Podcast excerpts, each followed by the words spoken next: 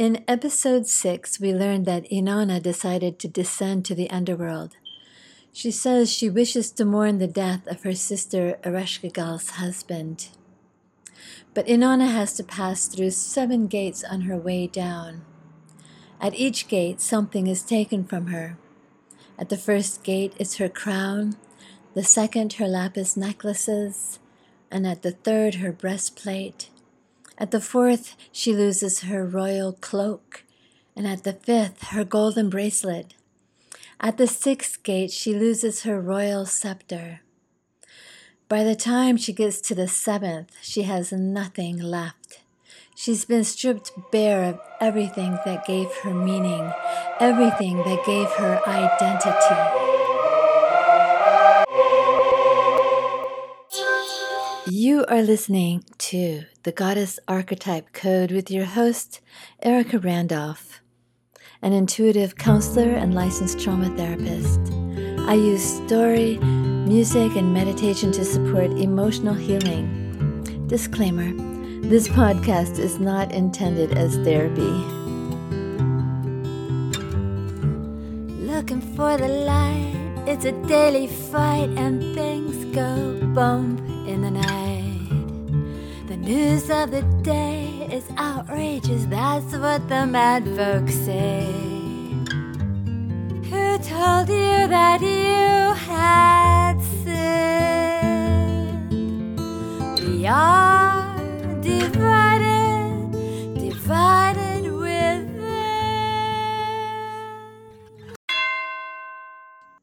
Welcome to this episode of the Goddess Archetype Code podcast as we unravel the meaning behind Inanna's descent.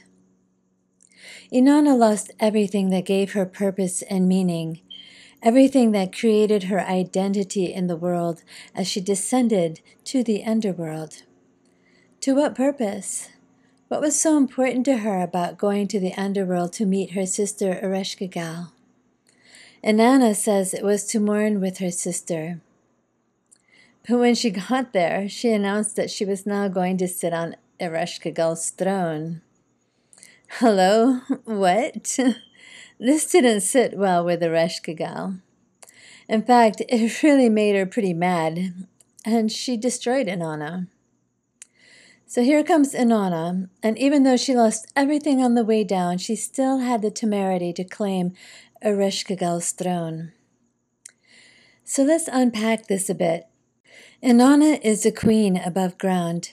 In her palaces, her beautiful city, she has a handsome husband, a charming child, servants to take care of her every need. She rules the world. She's successful, talented, smart, capable, and gets things done. But she has a yearning inside her.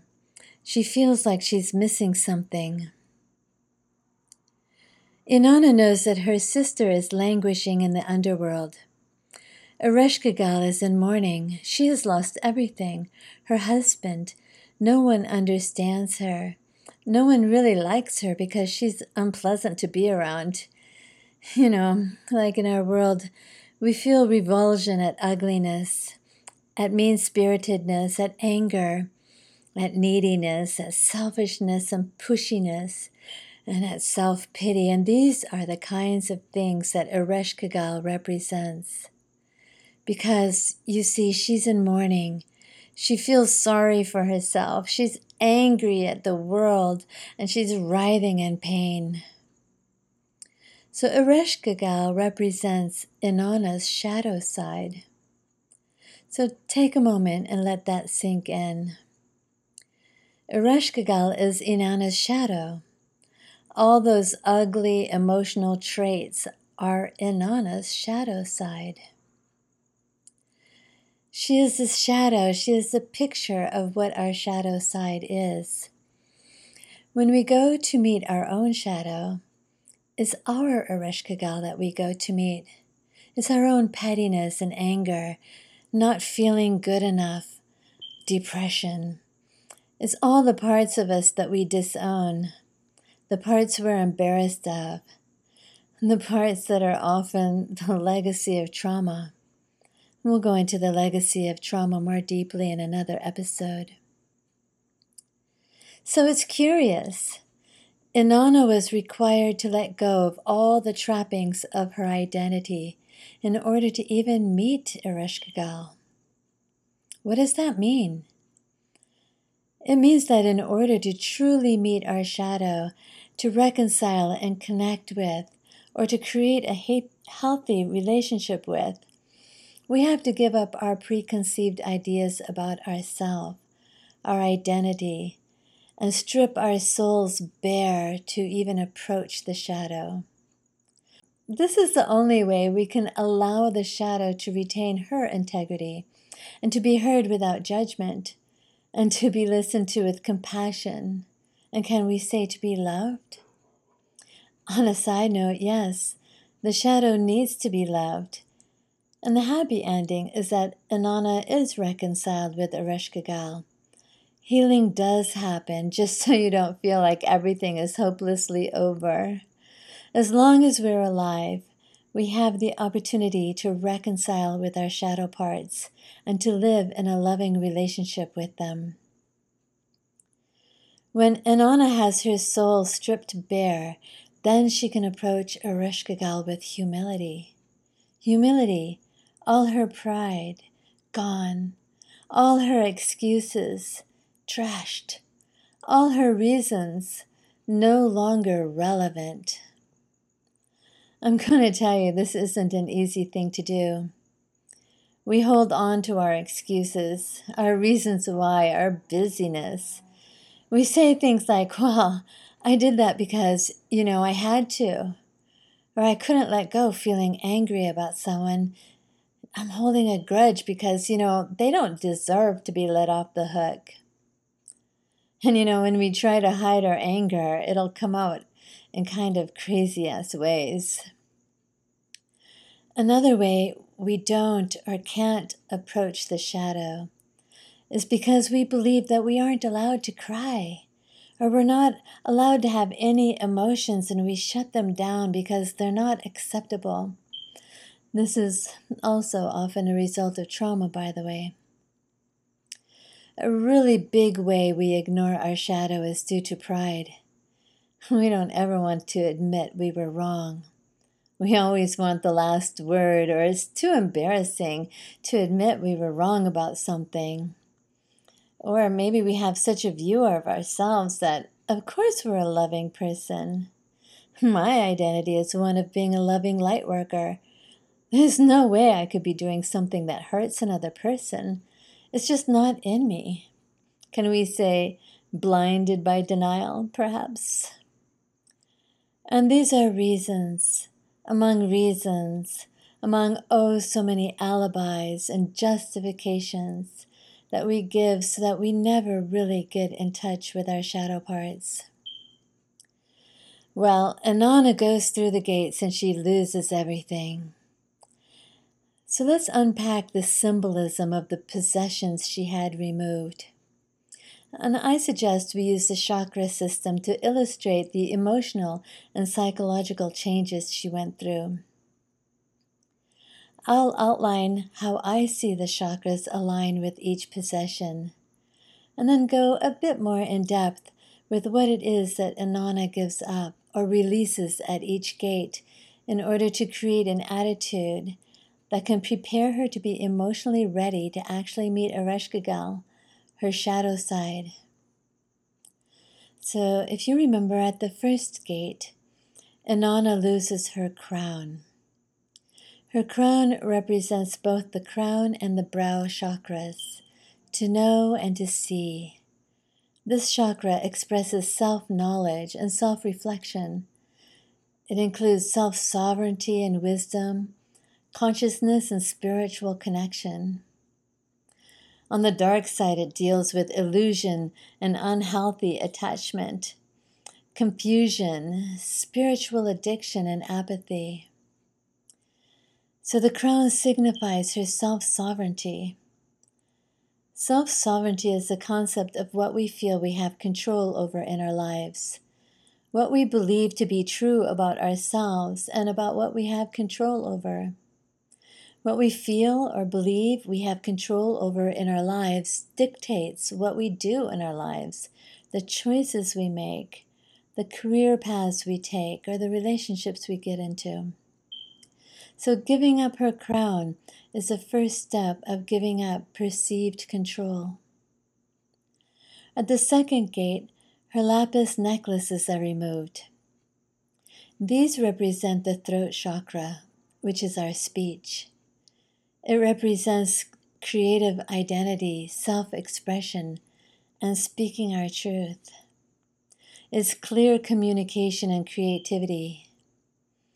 But the shadow side is telling lies to ourselves and others, is fear of speaking, the inability to listen, and perhaps excessive talking.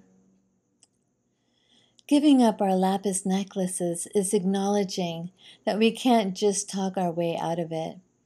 It's letting go of any lies we tell ourselves, letting go of our excuses, our reasons and justifications, and alibis which no longer help us.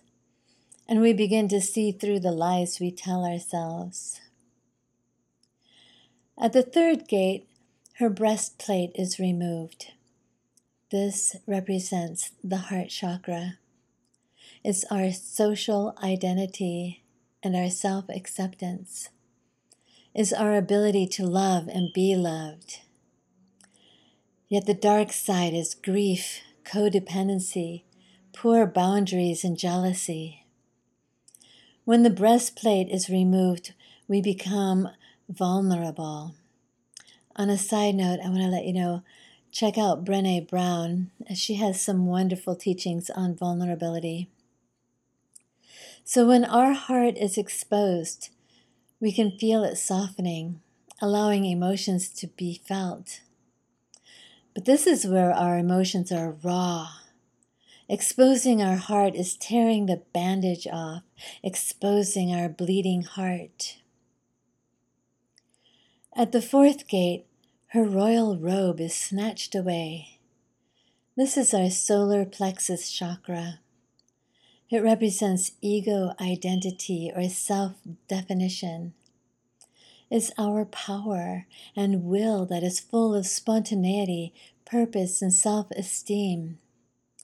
When this chakra is out of alignment, the feeling is of shame and passivity, or on the other hand, perhaps being constantly active and scattered.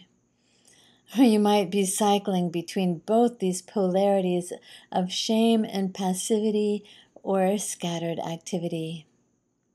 It's also the fear of being seen. Taking off the royal robe is letting go of our ego identity. This is our pride, our being egotistical, or another way to say it's our ego center.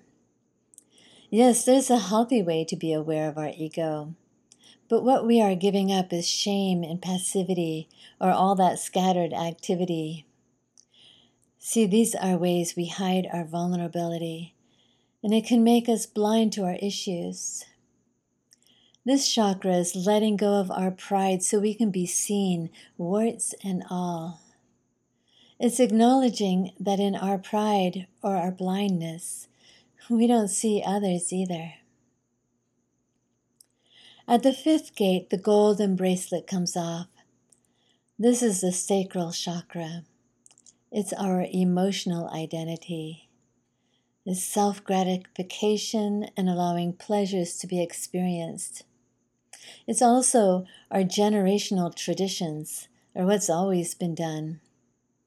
On the shadow side, this is the seat of guilt or obsessive attachments, addictions, or being emotionally numb, rigid, and avoiding pleasure. When the golden bracelet is removed, we give up our emotional attachments to our defense systems of pride, closing our hearts, our reasons and justifications, and our sense of being, I'm better than that. Often this is informed by our generational identity or our mother wound. It's working through the mother wound on a deep instinctual level. At the sixth gate, the royal scepter is lost. This is our root chakra. It's a phallic symbol of our physical identity, our stability, and our physical health. It's also self preservation. Our fight, flight, and freeze responses live here. And primal fear is the shadow side. Ah, the root chakra, our primal is- instincts, our self preservation. This is a step of releasing your defense systems that are deeply held in our nervous system and in our brainstem. It's coming face to face with your bodily sensations to realize we are helpless at changing basic primal fears, namely our fight, flight, or freeze responses. We acknowledge that our primal fears serve a purpose, but they also keep us on high alert, ready to either lash out or run away from our problems or curl up in a ball and play dead. At the last and final seventh gate, Inanna has nothing left to give. She is empty.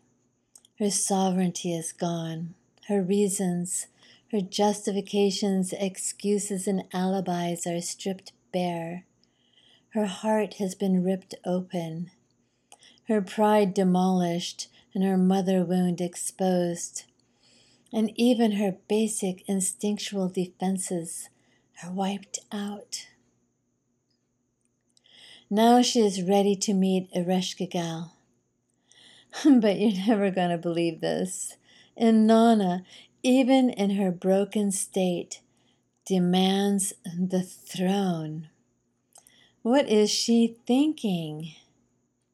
Dear listeners, here I leave you with a cliffhanger because you see, I leave you with the question what is Ereshkigal going to do with Inanna's impunity of demanding the throne?